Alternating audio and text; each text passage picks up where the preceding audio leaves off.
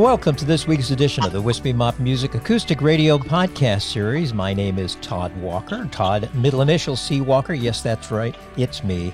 I am the host, and we are listening to the song A Way Out from the CD Boomerang by Ken DeMith in the Ken DeMith collection, which is he and he and he and a couple of buddies. And uh, I have him on the phone right now. And Ken, how are you doing?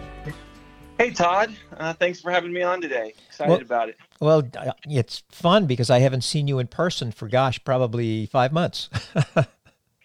Any of us. We've all been missing seeing each other. We have. We have. Now, I have a quick question.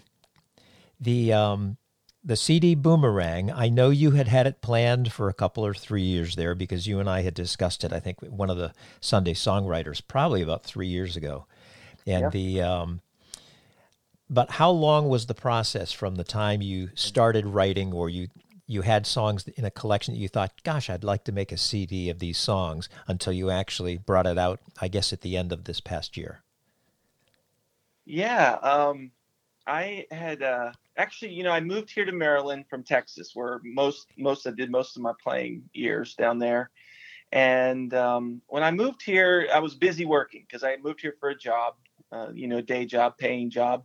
so, and um, and so I wanted to focus on that, you know, for the first year. And you know, I, I left all my music friends behind, and it was you know a little heartbreaking. But um, after a year, you know, the itch came back, and I just couldn't stay away. From, I mean, my, I mean, literally all my guitars and all my amps and my all my studio setup was in a, a storage unit for over a year and I, I said I got to go get all that out, you know, and started uh, I started thinking about what I wanted to do, and I, I, I, you know, I was looking at the Craigslist ads and stuff, trying to find people. And it's just it's really hard to find people that you align with, you know, to do what you want to do. So I said, well, you know what I'm gonna do? I'm gonna do all of this virtually, and I'm gonna start just just start and see where how it goes. And I started making my list of songs that I was thinking about, and um, I started looking back over the years, like songs I'd written and never recorded and thought about, and I end up with a list of about 40 songs. Well, that's a good number. Was a lot. Um, and I had been, I was still writing. So I started getting excited about writing again. And so I started thinking, I was like, well, I'm going to do all I can. You know, I'm just sitting here in the house and, you know, I have no friends to play music with. so, um, but it, it gave me a chance to connect with friends I had played music with because you know with the computers and such and people have studios in their houses everybody that you know I liked playing with had some way of recording and working with me so I had I set about you know saying I'll, just however long it takes is how, how long it takes, and it ended up taking just about five years to do. So now, and you during that five year time, because I don't remember when you moved to Frederick or the yep. Frederick area. Yeah, 2014. Okay, so yeah, about six years ago. So you were here the entire time you were kind of putting this all together. Yeah, thir- actually 2013. Yes, and I started the record in 2014. It's now, how many of the instruments on each cut do you play? Because I know you play multiple instruments. Yeah. Um, well, you know, uh, just whatever was needed, sort of like my my first goal was like if I could think of someone who's who's better than me, which is most everybody, you know, I uh, I uh, would try try to talk them into a fight because it's kind of an exploration process um, to to do that and see what they'll come up with. Where how does it what how does it take the song into a new direction? Um, and in most cases that happened. Like you know, I had something in mind and I lay down a rough track and someone would send me something not expected at all. And i'm like i love it. And you know had to redo my parts or whatever to, to make it fit. So um so i don't know. It, it depends. On some songs i played you know uh, mostly you know i'll say obviously i sang on all of them. Um and then I played you know some kind of basic guitar and maybe a bass on some of them. And that last song way out i played piano on. So um, you know, you just you find you find people, and I, and I do want to talk a little bit about the people. I mean, the the, the idea of the Ken DeMyth collection is is I always it's like a it's like a commune for musicians. The band is, you know. I'll talk a little bit about my current band, but uh, I always just feel like no matter what we do, it'll will whoever's played in it's always welcome, you know. Well, who who are the go-to people? Yeah. Well, let me give me a chance to talk about my current band. Yes, by all means. Uh, here, because I was able to find a, a band, good band here in in the Frederick area. It starts with Peter Franklin. He was the the guy that has uh, started with me first, and he's a drummer. He lives over in uh, New Market area, and so uh, Peter Franklin's a great drummer, great friend. He's a he's a, a Jamaican via, via way of uh, London, um, England. So he he um, he's got that thick British accent and grew up in Jamaica. Um, so he's uh, he's fun to play with and talk to and shoot the bull with.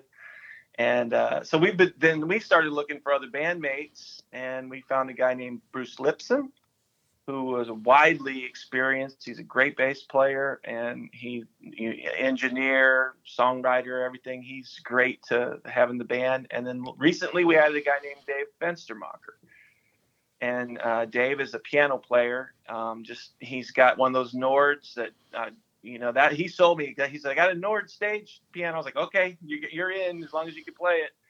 Um, now he, he's he the fellow who I met at the Sunday Songwriters, isn't that correct? Yes, that's right. Yep, that's right. He came out with me, and and, and he likes doing that too. So um, Dave is um, he's a super player who has um, you know hasn't had much a chance to get out and perform and so I think he, he likes doing original music. That's the trick for me. I, li- I like original music. I have no, um, you know, qualms about doing a cover song, but that's never my goal. Uh, I always try to do original music. So that's the that's the group from here yeah. for now. Yeah, and then the album was some 24 different people. Wow. Yeah. Um, well, there's 20. Uh, 24 songs on the record.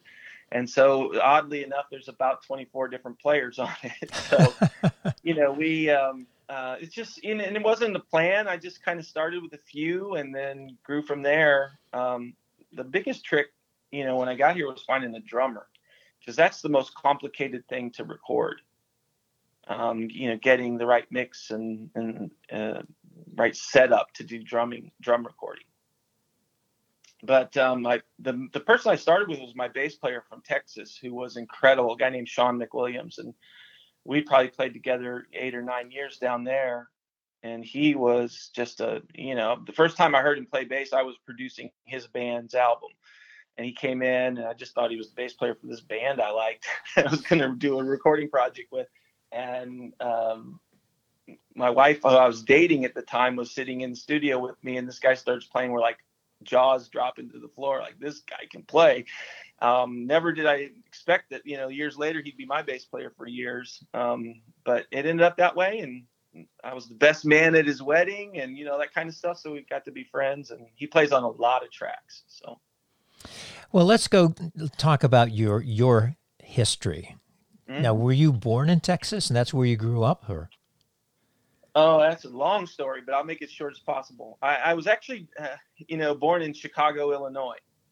Um, to uh, uh, a couple parents. They went to the same high school, you know, there together, but they were transplant. Well, my dad was uh, grew up in the Chicago Heights area, and um, and lived there his whole life. His whole life from the you know he was born. He was in the military for a few years, but after that, I mean, he went right back home and lived in the same ten mile radius his whole life.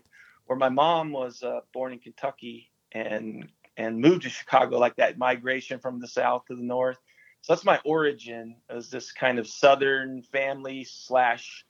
My dad's full-blooded Polish, so this whole Polish, you know, immigrant story they got together, and then um, after that, you know, when uh, my parents got divorced when I was young, and uh, my mom uh, moved to Nashville, Tennessee, uh, and so we moved to Nashville. I grew up in Nashville, so uh, long. There's a lot of the story there, Todd um, grow, moving to Nashville was probably the reason I play music.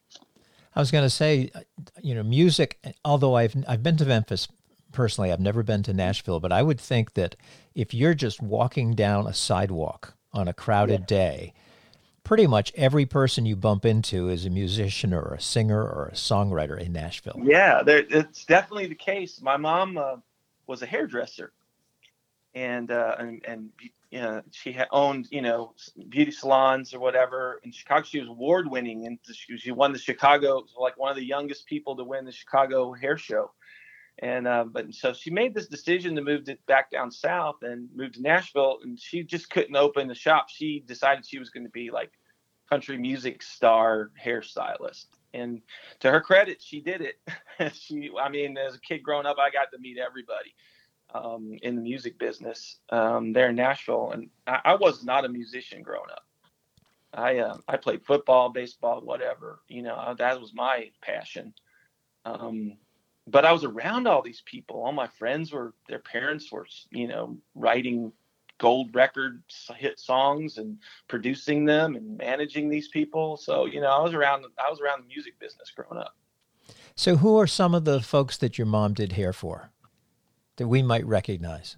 Uh, uh, Reba McEntire. She was she toured with Reba McEntire for several years, and um, you know, Roy Orbison was a family friend. We'd hang out together, their family and ours, you know, that kind of stuff. So, um, one of my good friends was um, Troy Seals' son. We played, you know, he was my baseball coach, you know, and Troy Seals wrote like uh, Seven Spanish Angels, you know, mm-hmm. and and rock and roll guitar for Eric Clapton. So, you know, I was actually at his house hanging out with his son when he was writing that song.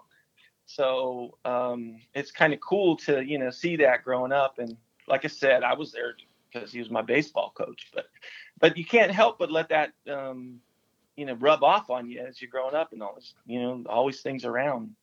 So did you have any idea at the time as a, as a kid growing up seeing these folks and meeting them that you were in a world of top musicians or musical people, or is it just they were the people you knew?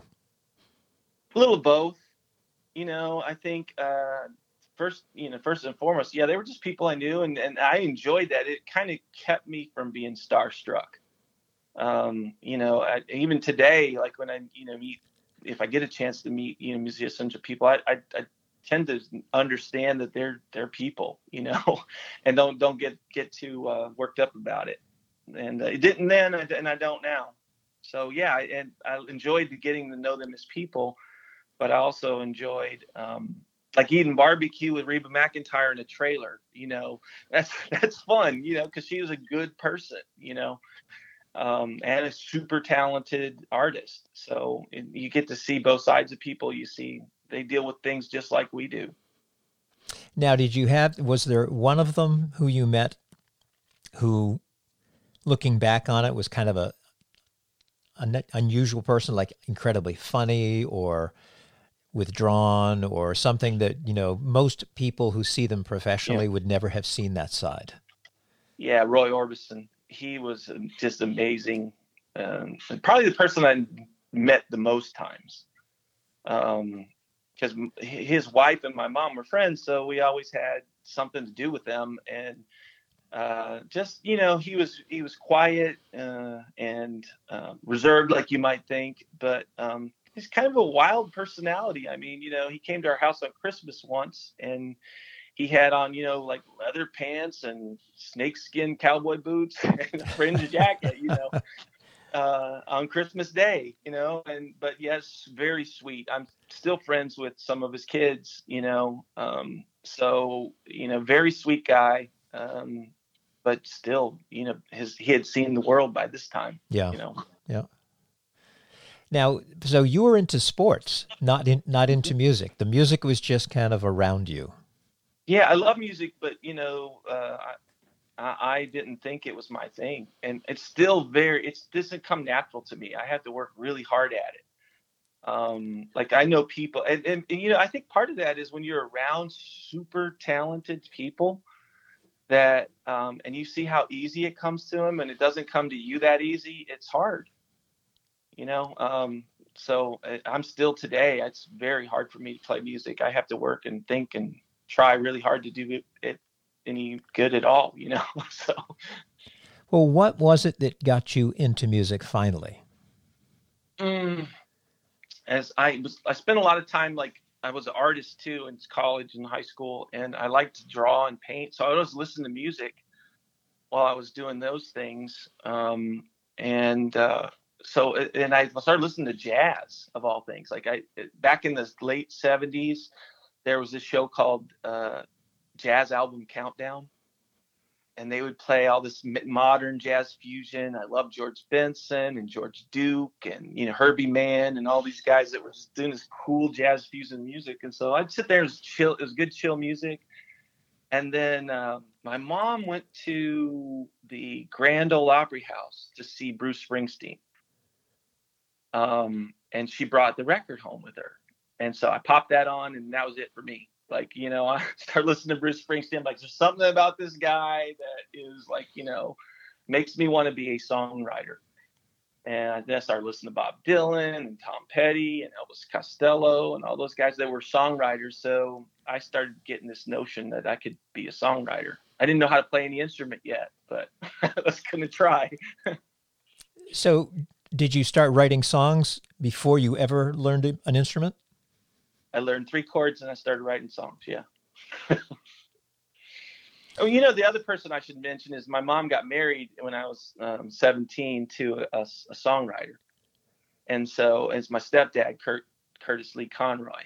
And um, he started teaching me, and he is the super greatest guy um, I, I, think my I think they've been divorced like 20 years, but they're still best friends, and still he's still my stepdad, if you know what I mean. Yes. You know, like um, so, and he's like a great friend, and and still, you know, influence on me to this day. That he taught me how to play a few chords, and then encouraged me. He he our our house had all this equipment, so um, that he used to record with, and I learned how to he just said, go down there as long as you put it back the way you got it. You can use it anytime you want. So I was recording on like old reel to reel tapes back in the you know late 70s, just trying to learn how to do all this stuff. It's fun. So now, what was his main instrument? He's a guitar player. Okay. So when yeah. you when you learned how to play guitar, was it on one of his, or did you have one of your own? Well, that's a funny story too. My mom uh, I, I, was a like I said, I was a good athlete, and I um, I was going to go to school on football scholarship, and I was so excited about that. But I like jacked up my knee royally in my senior year of high school, and had lots of surgeries, and so it was the end of that. And uh, my mom knew I was uh, depressed, but also kind of an active kid, and she bought me a guitar. Um, because I had asked for something else that I wanted, something stupid, you know, you know, that I saw the other kids want. And she's like, she knew I was creative and she bought it for me. It sat in my room for like three years. I didn't touch it. So, uh, little electric, little like a like a Japanese Aspen was the brand, Aspen Telecaster. And um, it sat in my room for three years. I didn't touch it, and then all of a sudden I hurt myself, and I was like, I didn't have anything to do. I was stuck in my. I was I was like on quarantine back then, right? Yeah. You know? wow. And I just started learning to play, and and he had taught me, you know, a few things. I just put away to mess with it, but that's when I probably started really playing in earnest um, because I had also built in built up energy. Now, did he instruct you or teach you how to write songs as well, or just more to play guitar? No, he's more like you know, just hey, that sounds great. You know, he he just encouraging is more the way I'd say his. He would show me a couple things, but then just let me go. You know, which is probably the right thing for me because I'm I was a creative kid all around, just all around. Well, you mentioned that you're an artist as well. Now, was it mainly drawing? Was it painting? What was your medium? Yeah, I would do um I would do drawings. Music was an influence there too because I would draw my favorite musicians. I would just it was just for fun. I would you know draw and and and I started.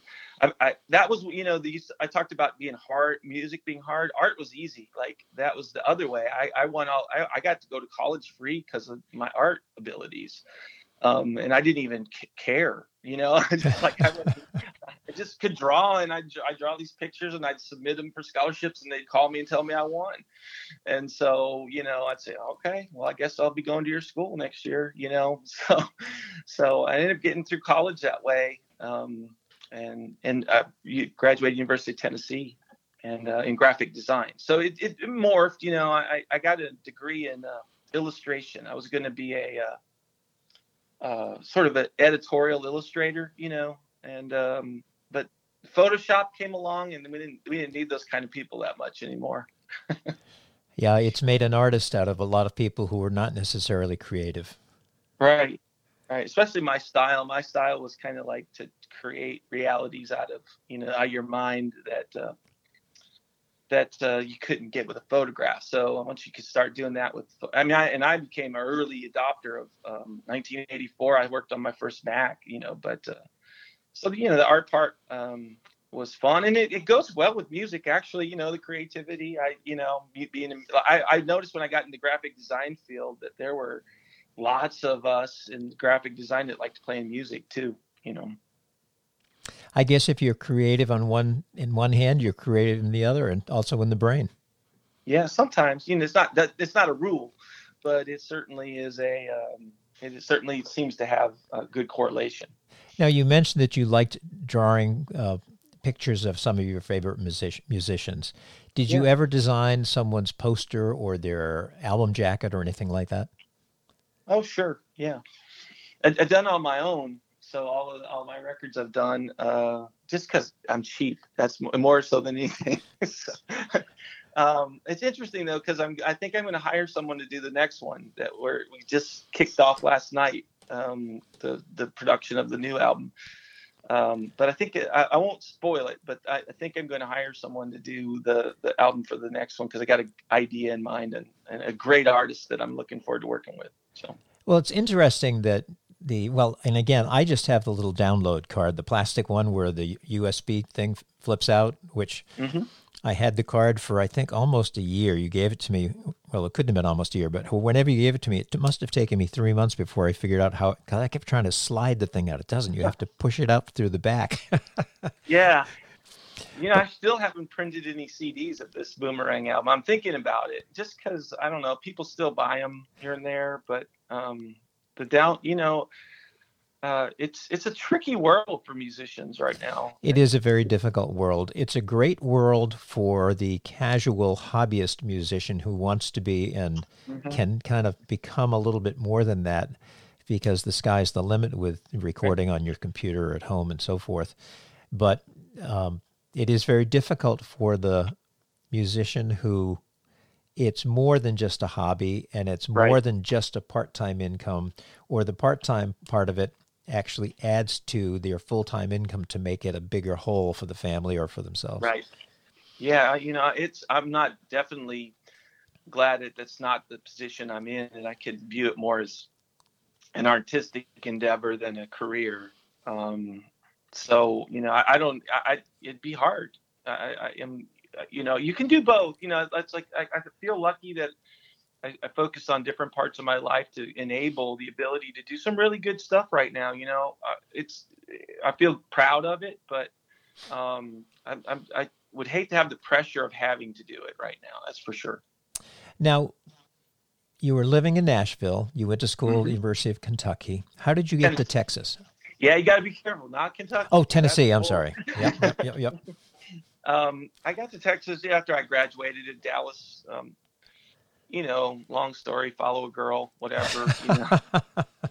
um, a true, but anyway, true musician. I, I, got, I, got, married and moved down there um, just because um, Tennessee. You know, I had been in Tennessee, but you know, you're a wide, wide-eyed kid, new places attract you. You know, college degree in hand, looking for a place to work in advertising agencies and stuff, and there wasn't much outside the music industry in Nashville at the time. That's changed a lot now. I mean, Nashville's a thriving metropolis now, but back then it was, you know, ins- insurance and country music was all was going on back then. Um, but so I moved to Dallas, and Dallas was it seemed like a good place to go. And then, long story short, you know, again, you know, have end up having kids down there, which I think you've met on, only one of my kids. Marley. No, you met yep. my son too. You met my oldest son. Uh, he played guitar with me once at one of your. That's right. Um, so you know, so I had kids, and just you know that that tends to hold you in a place that you know end up uh, not staying married to my first wife and, and, meeting Kim, who you've met several times. Yes. Mm-hmm. Um, and um, so you know, the, Dallas became home for quite a while. It's almost 20 years. Um, and it was a really good place. I, am so glad that you know when I finally uh, decided to you know somewhere around two, year 2000 or 1998, I, I, I, had I had given up music after I graduated college. I, I just didn't play music again for some 15 years. Um, and I, because of work and family, lack of home support, yeah. maybe, but. Yeah, I mean, yeah, work, family. Uh, I wasn't getting, you know, any encouragement for doing it. Um, sure so that ended up being um, you know part of i had i had a drive to do it and started meeting some people that um, like play music and i was i was writing songs and what i didn't know was these songs were were appealing to people. Like i would play them for people and they go hey we got to get together. We got to form a band. These songs are good. Let's make a band. You know? And so i did meet three guys that that uh, ended up forming my first band, Mercy Service, and and we made a record, and that record was really good, and um, I wrote most of the songs for it, and um, it kind of was on my way, and then then I then I loved playing music in Dallas. Dallas was a really great musical um, soil to to grow in, you know. For me, better than Nashville. It's funny um, because it's not you don't hear the name Dallas when people talk yep. about uh, uh, music. San Antonio, maybe. You know, Austin. More, Austin, yeah, definitely Austin. Um, but it's Texas in general. I think. I think this there's like a, Texas has its whole this whole kind of its own ecology around music. It's it's an interesting place, and it's really wide. It, it's kind of got this really wide open feel that I haven't found here yet. Maybe it's here. I just haven't found it yet. Um, but um, you know, this it's very encouraging. There's a lot, you know, a lot. To me, one of the reasons for that was a lot in Dallas, particularly, a lot more of the clubs and music venues and wanted and sought out original music. Oh, they did. Yeah, absolutely. I mean, there was there were you know there were places that you know wanted the the high volume cover bands for sure, but for the most part, you didn't have to make it. You know, you didn't have to do cover music to, to, go around and play. You know, I could play. I could play two or three times a month at pretty good sized venues, and people would come to see original music. So, which, which you don't see here as much at all yeah, you know, it's a little disappointing. I, I would, you know, uh, but maybe we can change that, Todd. That's that's my optimism. You know, how, how do we how do we work on that and get the um, get the audiences to appreciate that what that good music comes out of people's heads and hearts. Yeah, it's. Uh, I mean, we we've with varying success over the past twenty years, we've been able to get people out to the acoustic stuff Um, you know, we'll go for a couple of years where every seat in the place is full, and then we'll go a couple of years where there's only ten and five or whatever. Yeah. And it's sort of like jazz. Jazz right now, or was before the uh, you know quarantine issue here with the virus, had come back in the past year and a half. Was kind of like the kind of the go-to stuff, and that had happened back in the late '90s, early 2000s too. It kind of pushed the acoustic, folky kind of stuff in the background for about three or four years, and then they both kind of laid low for a while. And then the acoustic stuff came back and kind of stayed high, and then that kind of waned, and then the jazz all of a sudden came back. So it's interesting how it um, it ebbs and flows. Well, if you look, there's pockets. You know, there's a band here called Silent Old Mountains. Yes. Yep. And man, that, that Andrew Brommel Yep. uh, is is a good songwriter and singer. And I go like I went to see his band right before the um, the, the um, lock in. I wanted to call it Yep. lockdown, whatever. Um, but you know, we saw him at Smoke Smoketown Yes. uh, yeah. Smoke- Brewery, Yes. and the place was packed. You know, now I don't know how many people were there to see them, but the place was packed and lots of people there to see live original band music. And I love those guys. They're fun, and so they they give me hope, right? You know that that that kind of music does have a place here. Yeah. That that younger age range, that kind of late twenties through probably mid to late thirties. Yeah. They they seem to, and it's sort of like when I grew up and I used to play in bars and restaurants, things in the Boston, Cape Cod, and and uh, Maine area resort towns. There were a lot of people my own age who came out to hear me or whatever I was involved in musically. Mm-hmm. and that seems to have happened with that kind of younger set. I mean, Andrew used to; he was one of the uh, original open mic kind of performers Mm-hmm. at, at two or three of the, the venues that we had open mics. Even going back is is like 2004, Yeah. and then he kind of disappeared for a while, and then all of a sudden he's fronting a band, and then you'd hear about him a little bit, and they go away, and they come back, and I I I was really happy to be able to take some great photographs from the balcony at the Weinberg Center. He was one of the first bands who played at the Weinberg when they did the uh, Frederick playlist, where they brought in four bands. and They'd each get 45 minutes. You know, with beautiful lights. I mean, it was really wonderful. And his, yeah, it'd be great if they did that again. You know. yeah. That's but that Uh, was his, because I had never heard his band. I'd only heard him with maybe somebody else sitting in with him, and I was blown away. they're really good. They're fun.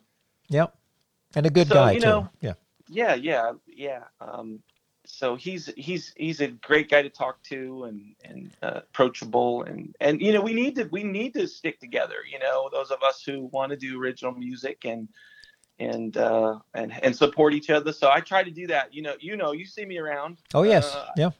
I try to get out and support others as as you know. I hope they'll do for us too. You know, when it's our time. Well, and you've been a very consistent uh, performer at open mics and, and and songwriter series, and I you know understand that it you know because sometimes I won't see you for two or three months, but that's because you know there's family, there's work, things get in the way, there's other things, and then all of a sudden, overexposure. over well, yeah, you know, part of it is I, I do I do think about. You know, I, I it's um something I like to uh, measure out a little bit, just for me and for you know others. But um, because I I don't have that many songs. You know, I don't want I don't want everybody to hear me sing the same song over and over again.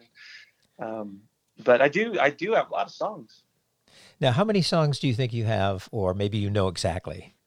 worth playing. That's the question Well, trick, right? let's go with total number of songs first, and then Yeah. what you consider worth playing after that. oh, at least a hundred songs. Wow, that's a good number. Yeah, um, but you know, I, I tried to plot it out the other day. I, you know, I think I've got somewhere in the neighborhood of finished recordings, sixty songs that I finished recordings on. Really, So yeah, well, this last album's twenty four, and that then I true. Yep.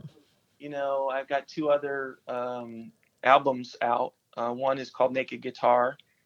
I did night in 2010, and then I've got the Mercy Service album. Um, I also this is a this is a, um, a trivia thing, but uh, I also did an album with probably what was my most popular band in Texas called the Come Alongs.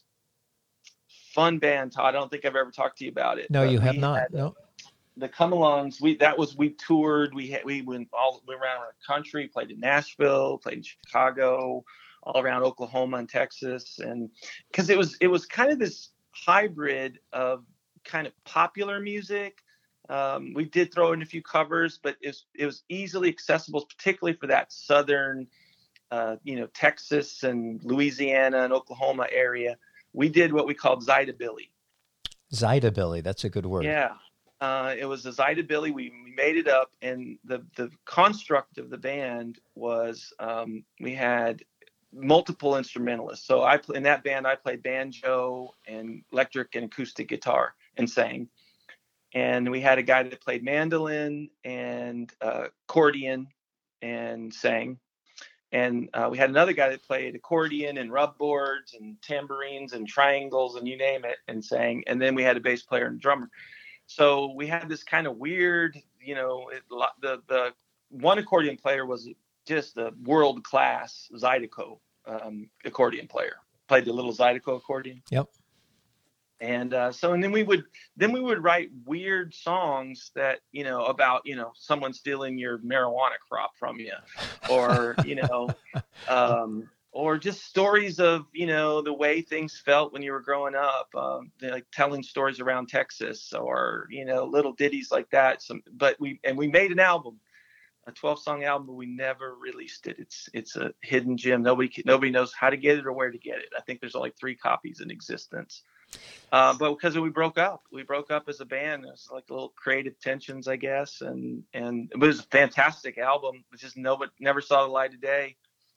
Now, um, the so the master recordings, you don't know who owns them or who has control over them, or oh yeah, I know who has them, but they just they can't go anywhere. Oh really?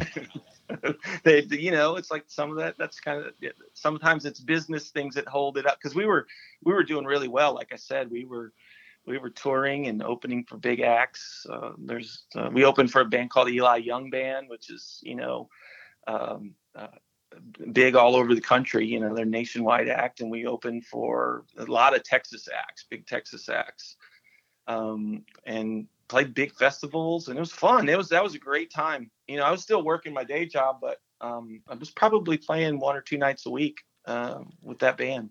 So, how did you tour while you were holding down a full time job? It was measured. You know, we we planned several months out, and, and tours were short. Like, okay, we're going to take this weekend and go to Nashville. We're going to take this weekend and go to Chicago. So it was it, they weren't like when I say tour, I just meant we got in a van and went somewhere and played. Right. so well, um, outside of your local, you know, place. Sure. Now, so that was probably the band you had the most fun in, maybe. Yeah, it was fun. That was that because you know it was a, like a family, you know, and it's also like a family. You know, you get tensions. You yeah. know, you fight, fight like you act like bro, love like brothers, fight like brothers. You know. Now, do you stay in contact with any of the members of that band, or did you all pretty much part ways forever? Yeah, mo- mostly. Uh, you know, some of the places where there was tension, not as much, but certainly the uh, the place. You know, there's there's good there's good memories and there's tough ones there. Like like you know, like any relationship, they can they can sour sometimes. Yeah. Now, when you write songs, how mm-hmm. do you start? Do you just come up with an idea? Do you sit down and, and which instrument do you tend to use most for writing? Uh, it varies, Todd. You know, I think um, sometimes I'll I'll jack with my guitar for for you know six months on something that feels like a song and never comes about. And other times I'll just sit down and it'll write itself in an hour. You know, mm-hmm.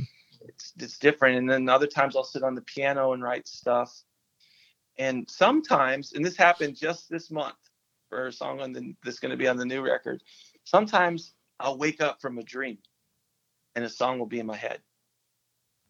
And I don't know how that happens. I guess your brain processes things, but the song will just be in my head, and then I'll sit down and figure it out on the guitar or whatever, you know. And and then it has it's just a rough idea, but then you got you construct it on based on that inspiration. And so I just I just had one where I was having this anxiety dream about being lost on a on the tube in in uh, England in London, and so I wrote a song called "Lost in London." and the movie rights will be uh, picked up by somebody, I think. Yeah, then you have to, you have to make something of it. I mean, inspiration can come from lots of places. And other times I'll have something that's just bugging me, um, and I'll write about it. Now, do you find that the initial idea for the song kind of morphs into something completely differently once you get into the writing of it? Or does it pretty much hold true all the way through? Well, um, it's interesting because uh, you said I think you said you're gonna um, you're gonna play "That's the Way It Goes" later. Yes. Um, well, so that song is like I didn't even know what that song was about. I just wrote words like they were they were just words that were coming to me and sounded good together or whatever. And and then after I constructed what I was writing, I figured out what it was I was saying. Uh, and and I wasn't sure. And that song is really about um, mental illness and living with someone who has mental illness. Uh, but I didn't know it at the time. I just, you know, I just was starting to write these words that work together. And as I as I tried to figure out what they were saying, they, I had to figure out what I was saying to myself. It was a strange song to write. now, was it a subconscious write on your part because you had uh, known someone with mental illness, or is it the words just happened to describe it once you really started thinking about it? Uh, it, yeah, as a songwriter, I can't figure that out sometimes. You know, like I, I don't, I don't really, I, I never really had to to deal with anybody with a, like a severe mental illness in, in my family or you know relationships, but I, knew of that situation. But um, but you know, I, am very uh, um, empathetic to people who have to deal with that. And that's what that song is about. It's like, you know, it, the the character is just saying that's just the way it goes around here. You know. Well, and I mean, from just from listening to it without really taking the words and, and letting them sit in my head and really try to decipher them and, you know, come up with a meaning. Yep. It's probably, of the 24 songs on Boomerang, it's yep. probably one of the most closely as to what I would call radio ready. Wow. You know, I could, I could, every time I listen to it, I think, oh, I'm listening to this on. It's almost like I'm listening to it on Sirius, you know, FM or the car radio. If we know if we still listen to AM radio, it has yeah, that it has that nice feel, you know. Well, that that's that's good to hear. It's funny. I, it's one of the things when you asked me about it, I was, I was like, I, I just want Todd to pick the songs because you know you get some sense of what people find interesting. Because I don't know when I'm writing the record, certain things appeal to me, and I have favorites, of course, but that doesn't mean anybody else would like the ones I do. Well, it's interesting because as songwriters, mm-hmm. and it comes time to title the album or the CD or whatever mm-hmm. it's going to be, the engineer or the producer, or if it's just us, we have to come up with the title. And right. more, most likely, it's the title of one of the songs on the CD or the album. And it's amazing to me how often, because I've got a huge collection of CDs I've gathered over the years from doing all the open mics and the songwriter yeah. series, how many of the names of the CDs, of which it's a song on the CD, it's the title track, isn't yeah. necessarily and probably more than likely not the favorite track by the artists themselves and the people who have purchased or have the, the album or CD. But at yeah. the, but at the time, it's like, oh no, that that's that's the title. That's the good one. You know, even yeah. mine. I, you know, you know, I don't. I only have really one. I have two. I've never released the second one. But it's like, you know, the the song title. Yeah, it's a good song, I guess, but it's not my favorite. But why yeah, I picked well, it, who knows? Sometimes it, just, it reflects. Like for me, Boomerang, when I named the album that was, it really was about these 24 songs, and some of them were new but a lot of them were old. Like this song you started this interview with, uh, "Way Out," I wrote when I was 20 years old. You know, I wondered about that when I was listening to it. If if if yeah. that was either a recollection or it was written when you were younger. Yeah, I wrote it when I was 20, and I just kind of threw it away. And then I had this guy named Mike Lawing. His name's uh, he goes by Tramp. Uh, Tramp is a fiddle player, and uh, um, he sings. He was in a band called the Cactus Brothers and Walk the West out of Nashville. Some great, you know, great bands out of Nashville. And he was my, one of my favorite bands is Bone Pony, and he was the fiddle. And I met him when he was in Bone Pony, and and we got to be friends because he was the marketing director at the uh, National Bluegrass Museum. Hello. I'm still here. Oh yeah, sorry about that. My phone just went black. But um, he was the, he was the um, marketing director for the National um, bluegrass museum in, o- in Owensboro, Kentucky. So I was helping him with marketing ideas, and so we got to be friends. And then he decided to play on this record. He actually plays the fiddle on "Boomerang," the song, and then he sings on that "A Way Out" with me. So it's a great chance to get to work with Mike. Uh, he's a fantastic fiddle player, and uh, I mean he's world class. He played with a popular act called the Kendalls. They were, you know, country music uh, stars. Um, and then uh, an old friend from college, Don Wood, played the lap steel on that. So that was the kind. That's the story of Boomerang album. Is I, I was able to go back and revisit some of these old songs, and then get people that I'd worked with over the years, like Don Wood, Mike Lawing. I even uh, brought in a guy named Billy Harvey out of Nashville. He he plays for. He was a partner with a guy named Bob Schneider, who I love and um, as a songwriter. And uh, Billy played on this record and made some of the songs just fantastic. So just collaborating with these people was the most fun on the record. Well, one question I have for you since you recorded it remotely is not necessarily the, the proper word to use, but you were sending MP3s back and forth and working on this. How did you go about mixing it? And then, I mean, who did all that? Oh, I did. I, you know, I, I, did all that um, here because I had a great teacher, a guy named Rob Wexler out of Dallas. Um, he he is the producer and uh, for a guy named Andy Timmons, who, uh, if your listeners are Guitar Hero fans, he's a guitar hero. Um, but Andy Timmons is like one of those guys like Joe Satriani, yeah. Steve Vai. He, he, he actually on Steve Vai's record label but he's one of those kind of guitar players and his uh, producer was a friend of ours in dallas and he produced our first album the mercy service album and, and my only deal i paid him a lot of money to do it was you got to let me watch you do this and learn how to do it so he taught me how to how to use pro tools and uh, i spent a year with him working on that album and um, and he got andy timmons to play on an album for us so it was great now did you find the learning curve for Pro Tools to be very difficult, or was it because it was slow moving? Watching him, it, it didn't seem that way. Doesn't seem that way now, but it's 20 years of learning. Okay. You know? it, if you try to do it all at once, it's going to drive you nuts. But just take a little bit at a time. You know, don't bite off too much, uh, and it's then it's a lot easier to do. It's sort of like a iPhone or a Samsung phone in today's world. Yeah. It can do probably 30 trillion more things than I will ever even acknowledge or know about. Right.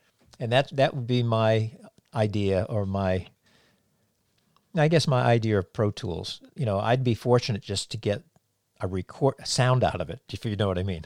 Yeah.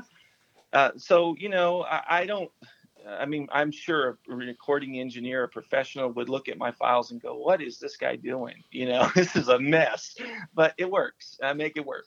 You know, and and uh, I've gotten better at it. I've learned. I, I each each time I do something new, I push myself to learn a little bit more, and um, and it works. You know, they, you get a little better if you try something new every now and then. Well, that leads me into your sesh YouTube. Oh, yeah that you um, I've only seen the one where you interviewed yourself 10 years earlier which was very cleverly done and how did you get into what was the motivation behind putting that together well two things of the sash the sash itself well my piano player who you know dave was over here one night and we were just rehearsing and i said uh, i had the cameras out for something else i was doing and i was like let's just let's just record like me and you doing some jamming. Let's do like three songs. And we did it and it was it was um a guy named David Olney. I don't know if you know David Olney as a songwriter. But he's a great songwriter. I don't um, think I know him. He had just passed away. Um, he was at the at the uh, Pensacola or Destin Songwriter Festival. And he passed away on stage. Oh no, no, I do know who you mean. I'm sorry. Yes, I do. Yeah, yep. and so uh, I was feeling sad about that, and I had seen David Olney and met him a few times, and I was I was wanting to tribute to him, and said let's turn the camera on and do a tribute to David Olney, and it turned into like this whole concept of doing uh, in the studio. I've got this nice studio, and you know it's just a basement room, but it's a good space. It's a warm, friendly space, and so I started with that. I had some other guys like you know Casey Cleveland came yes. out and did one with me, and um, one of the songwriters I'm working with, Heather Ray, did one, and I got I had a whole line of people signed up to do it. until the lockdown happened, you know, or the the quarantine. So I'm going to pick it back up. Um, but I got I was getting antsy, and I said, you know what I'm going to do? I'm going to do one interview myself. and so um, I had a green screen, you know, which is the way that's done, and just this stupid idea to you know interview yourself, and I hammed it up a little bit. So thanks for watching that, Todd. oh, I I thoroughly enjoyed it. And my question though, and yeah. it's not. I mean, it's more rhetorical, I guess, than anything. Is how do you go about having a conversation with nobody there? I had a teleprompter. so, I had to script it out. You know, I, I, I couldn't be as impromptu. I had to like, you know, think about how much time I would be uh, leaving for the answer, you know, in the question, and then a little bit of creative editing. And you looked different from yes, you know, you that had, was thanks to the quarantine too. So I had had grown a beard, uh, and then so uh, when whenever I got ready to do the younger version of myself, I um, shaved and fixed my hair and I blow dried it, which I don't usually do. Maybe a little bit thicker, you know, whatever I can do to, to look 15 years younger. Well, it was. It, I won't tell you any other secrets. I might have used a little makeup or something like that, you know. well, it was very effective, and then you would show the little pop-up window with you playing the bass or something that. that yeah, yeah that was the in between. Yep. No, that was so very, fun. So, what do you call your? If someone wants to look that up, what do they have to do? How do they, uh, they search can, it? They can find. They can, if they would, they could subscribe to my YouTube channel because I really like using YouTube to promote my music. Um, I got lots of videos there, um, and that one, the, all those sessions, all those sessions, just Ken DeMyth collection um, on the YouTube. So if they go to YouTube and put in Ken DeMyth collection, I think it's all one word, you know, like Ken the Myth collection, it'll come up and you can subscribe and then they'll, you can see all the ones I do. I'm like I said, I've got a bunch planned. Andrew Brommel's one of the guys that's going to come in and do one with me. So Todd, maybe we can talk you into it. That would be so much fun. The uh, I'm I'm trying to pull it up right now. I'm getting re- Facebook, Reverb Nation, I'm sure yeah. I can find it. But the uh, well, I, I didn't do it on YouTube. That's why I wouldn't come up on YouTube. Yeah, that's where you do it. So. Yeah. The um, but yeah, no, I was just loving that because so many people during this self quarantine mm-hmm. started coming out with little videos. A lot of them Facebook Live. Mm-hmm. And what has I did that too for Idiom Brewer. I was supposed to be playing a gig at Idiom Brewery, mm-hmm. and and so the night we were supposed to play, I decided to do the the um the my first at Facebook Live, and it was fun. It was, you know, I, I, I looked and at the middle of the uh, Facebook Live, I noticed there was like 350 people watching it. You can tell like, when you're when you're doing it.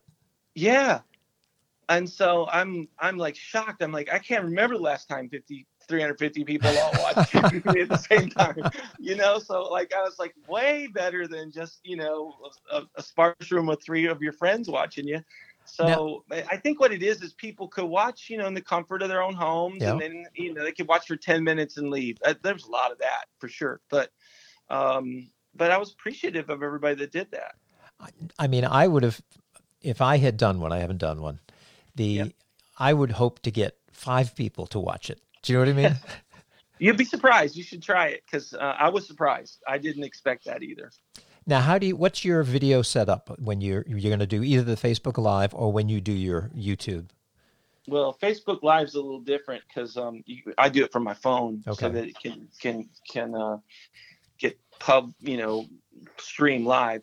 But for the video, I have uh, you know I have a, um, a camera like yours, you know, nice yep. camera that I can do video with, and then I have um, uh, iPads. Frankly, they do a good job, you know, of decent quality, and it's easy. Now, do you use uh, what you call modern day studio lights, or you just use room lights?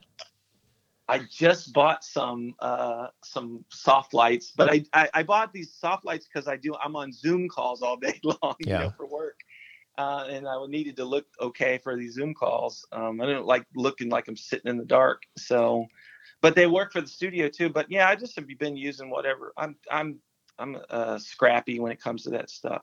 Scrappy when it comes to everything, Todd. You know, and just find a way to make it work. Well, we used to use the word scrappy to define someone who maybe didn't have the talent or the status in life to get somewhere, but they were just scrappy and they made it. There you go. That's what I'm talking about. Yep. You know, I, I don't have all, I don't, I, you know, I, I notice a lot of people spend a lot of time trying to get the best equipment. You've seen me, Todd. I, I, I, I'll play old crappy guitar because, you know, I'm, I'm fine with that. I, I don't, I, I don't, uh, don't tend to spend a lot on guitars, but I have, I'll have, I'll buy, you know, I'd rather buy four cheap guitars than one good one. That's just me.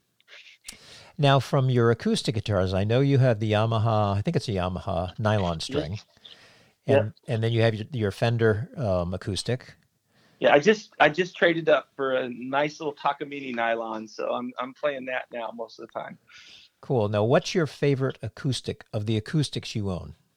Well, that Takamine I just bought is I, I like nylon strings. It, they just uh, this particular one has a really thin neck. Uh huh. Um, it's um, it's got a really thin neck, and it just that makes it a bit easier on my hands, and it plays so smooth. So that's my favorite. Um, not necessarily from sound from a sound standpoint. I have another. I have a when I do studio work, I use that Fender for bass, you know, bass acoustic steel string sound, and then um, basic, not bass, but basic. Right. And then um, and then I have another Takamine acoustic that I string up Nashville style. You know what that is? That's a. It's tuned a little higher, isn't it? Two steps up or something like that. No, I actually do it. Well, maybe it's maybe I'm saying it wrong, but I actually uh, put uh, the high end strings from a 12 string set on it, Okay. and so you're just playing the drone strings only.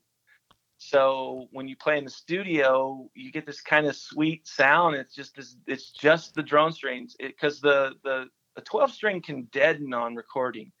You know, um, those thick uh, the the bass strings on a on a 12 string can kind of deaden the sound. Where if you just play just the drone strings Uh huh.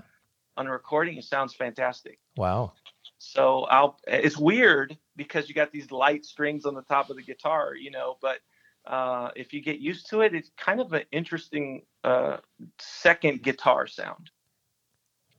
I would imagine from a feel standpoint, it would take a little while to get used to that Yes, because your fingers are so used to that thickness. right. Um, but you know, it doesn't take long. You, you're just playing the same thing, and you get this. you- You're playing this. That that that's a trick, you know, like because you're playing the same stuff, but it gives it a totally different and complementary sound. To you know, you play a good basic uh, track with your acoustic guitar, and then you come back with that that uh, drone string tuning, and um, it's you could tune it, you know, in drop D or G, or, you know, whatever you want to do, and uh, open G, uh, whatever you want to do, and you can sound great with it, you know. Now, what's I noticed in some of your photos holding electrics that you've got Telecaster shapes. Is that your favorite electric? Yeah, I, I, I actually have two um, of my I, I my main gig acts, the one I played for years and years, is a, a Fender Nashville Deluxe, um, and that one uh, is it's set up like a, t- a Stratocaster and the pickups, um, same same pickups with only the only thing is it's got the you know the bar um, pickup at the at the neck. Um, and it has a uh, but this one has Fishman pickup in the bridge, so that you can turn it into acoustic guitar. Oh, okay. So I and then you can I mix it. I I have I play through two amps when I play live with the band, and one amp is for the acoustic side, and one amp's for the um, the electric. So I get this kind of interesting sound, you know, by doing that. But you haven't seen me play live with the band, so we have to. I have not. I've, I have only seen you do the open mics or the or the Sunday songwriters. Yeah, well, I had fun. We we got to play Sound uh, Sky Stage last summer. Isn't that a fun venue? Yeah, and it was a good packed house that night too. Uh, it was fun. I enjoyed uh, playing it. Yeah, it's you know, unfortunately, it is weather specific, and of course, Yes. right now we, we can't do anything really. Although I think we're going to start to see a lot of a lot more outside because I know some of the breweries and wineries are starting to have music. Yep. The uh, but the sky stage being the problem there is getting enough people into those bleacher seats to make it worthwhile Yeah. because there's not Yeah. that many. You can't fit that many people in there when they're packed in. So Yeah, but you know that's I, that's my favorite kind of place to play is you know a small place people, you know, packed in. Of course, now that's not going to be kosher, right? right, exactly. But um, I'd rather play a small place with, you know, with lots of enthusiastic small group than than a big place that feels empty, you know. So, what does the future hold for the Ken collection or the Ken musician? Uh, I'm gonna keep doing what I do. You know, I uh, I think I'm I feel great. These four, these three guys I'm playing with here in Frederick. It took me a while, but I, I feel like we got a good. We just started a, um, a new record this week, um, and we did we did it by transferring some files. But my drummer came over last night, and we got the drum tracks down because that is the hardest to do remotely. Um, and just the feel of this first song um, I'm super excited about making this next uh, record. Um, so I'm going to be pushing Boomerang for another year, and uh, within the year we'll put out a new um, a new record from this like more organic band because I think I'm going to try to do it with just the four of us. Um, whereas this one had 20 last last one had 24 music, musicians. I'd like to see what just the four of us could do. Well, from a monetary standpoint, Yep. If, if you toured with the 24, everybody would make about a buck. if that, I actually I send out everybody. I I have a policy that if I have someone play on a record, I pay them a, a royalty. You know, so I was I was mailing out you know 12 cents to people last, last year, you know, because because most of the sales are online, and and as you know, people aren't making any money on downloads and right. And so, but I, you know, there was something about me that said I'm going to mail people their 12 cents because that's what I ought to do. And it was weird, but it was more of a joke and fun. And I sent him a T-shirt too. So, well, you know, being a T-shirt lover myself, I would have valued the T-shirt. You could have kept the 12 cents. Yeah. well, it was more. It was more just a statement, like you know, uh, I appreciate you doing this, and and if if this if this was a million dollars, you'd get your percentage. Right. You know. No, it's a wonderful, wonderful way to be. It's. Uh, I I was listening to an interview with Brandi Carlile, and mm-hmm. then reading a story about her, and she's the front person, and she's got the twins behind her or beside her. But what I thought was interesting is going in when they first jo- uh, joined up as a trio or as a band, with them being the core. She said we get equal pay, which I thought was very interesting because they're the side guys. She's the front person, but she said no. They they work just as hard as I do, so we get equal amounts. I think that was terrific. So kudos to you for doing that. Kudos to her for doing that. Yeah. Well, and I'm listening to this uh, book on tape. Uh, it's David Byrne's, How Music is Made. Uh huh. And it's a fan. You should listen to it or, or buy the book. Um, it's it tells lots. It's a little dated now. Um, yeah, I think it's several years old, and some things have changed a lot since the the book, but it's just his creative mind. He, it's it's a good book to to learn from. Well, since I'm a little dated myself, it'll probably work really well for me. so now you mentioned Marley. Yeah. And Marley's what? 14? I'm, I'm taking a wild oh, guess. Oh, well, she acts like it for sure, but she's 11. Okay. And you mentioned to me in an email that she has begun to play the bass. Yes. You know, Scott Masseron I think that's how you say his last name, over at the uh, Let There Be Rock School. Uh-huh. Um, she's been interested in music and started learning on her own, but um, we signed her up over there, and she's loving it, and she's becoming quite a bass player. Yes. Oh, that's terrific. Yeah, and they just they opened back up this week too, and uh, Scott's done a fantastic job of like you know protecting the students from you know exposure, and he's he's he spent a lot of money. It looks like to get you know get it where the kids can come in and uh, play together again. So she's been doing it all via uh, uh, Zoom, right? You know, they've been yep. doing their lessons. They even have band practice on Zoom, and and this was their first night to get back together. So I mean, I, you know, I'm Todd. The one thing I'm really proud of is all four of my kids. I have four kids. All four of them play guitar. Do they really? And, yes. And and uh, my oldest daughter Catherine will write. She actually did a, a Fame open mic with me here when she was here visiting down at the Serendipity, um, and uh, did a nice job. She's a great songwriter. Um, that's going to be her forte. Um, and then Marley just uh, she just loves she'll pick up anything. She plays piano, bass, ukulele, guitar, and she'll just come and say, "I learned this song." I'm like, holy mackerel, learn that song. so she's she's one of those people that has that natural talent. She just picks it up and starts playing. So we'll see. I'm not going to talk her up too big until we, you know, see how she sticks with it. But so far, so good. Yeah. Now your your wife is Kim, right? Yeah. Yeah. Is she musical as well?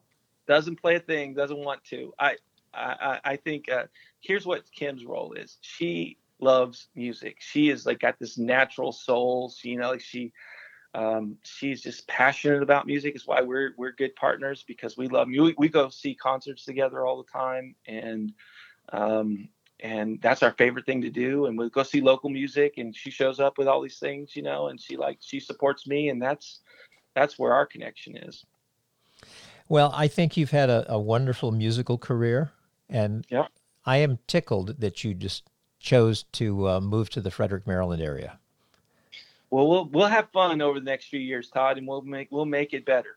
Well, I'm looking forward to it, and I'm really looking forward to being able to get back out and see people perform in person. Yeah. You know, well, it, keep an eye on for Sesh. I'm going to probably do those before anything, and I'll uh, I'll I'll do a few more of those. And like I said, I'm serious about having you come out. Let's do let's do a session one t- sometime. You know, I would be happy just to stand behind the camera and watch and listen to produce a show. That would be to me fun, fun, fun, fun. Well, we we'll, we'll figure it out. We will. We will. Well, this has been terrific, Ken. Thank you so much for joining me on the the podcast. And uh, I'm going to play the song the way it goes for those people. Right. You won't unfortunately be able to hear it because we will have uh, finished the phone conversation. But um, now I know how it goes. Uh, yeah, you do. how do people before we we end the conversation? Yep. How do they get a hold of a copy of Boomerang?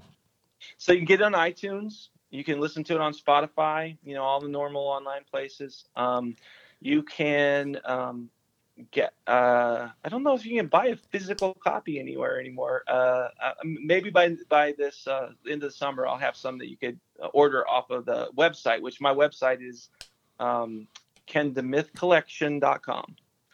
So kendemithcollection.com. You can find it there, and um, uh, when it comes out. Very good. Well, listen, you have a terrific rest of your day, and the show will be live probably by tomorrow. I'm not. Oh wow! No, not positive I can get it up tonight, but by tomorrow because I need to send out my weekly update to let everybody know sure. who's doing. I enjoy what. those, Todd. I like seeing what's going on, and so thanks for doing that. Oh, you're welcome, and Ken, thanks again for uh, chatting with me. All right, we'll see you later. Sounds good. Bye. Bye bye.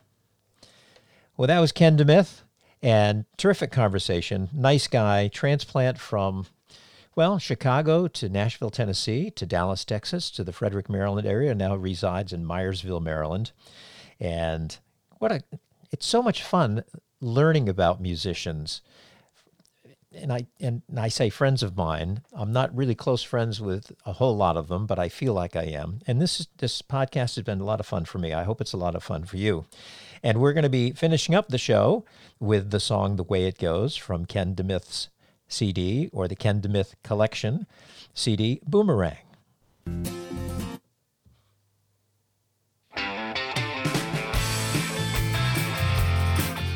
And that was me pushing the wrong button. Here is the correct song.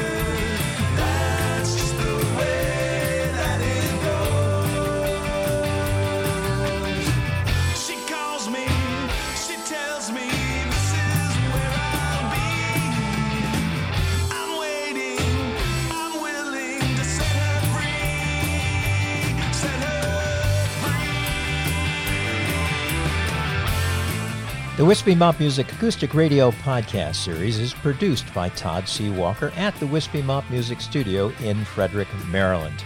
It is taped live, which is the reason for the little blooper at the end of the, our conversation when I pushed the wrong button and started someone else's song by mistake. But the music on the podcast is played by permission from the artist. If you're enjoying the series, which I hope you are, please feel free to share the link, wispymopmusic.podbean.com, or you may find it on either iTunes or Apple Podcasts. Now back to the song The Way It Goes from the CD Boomerang.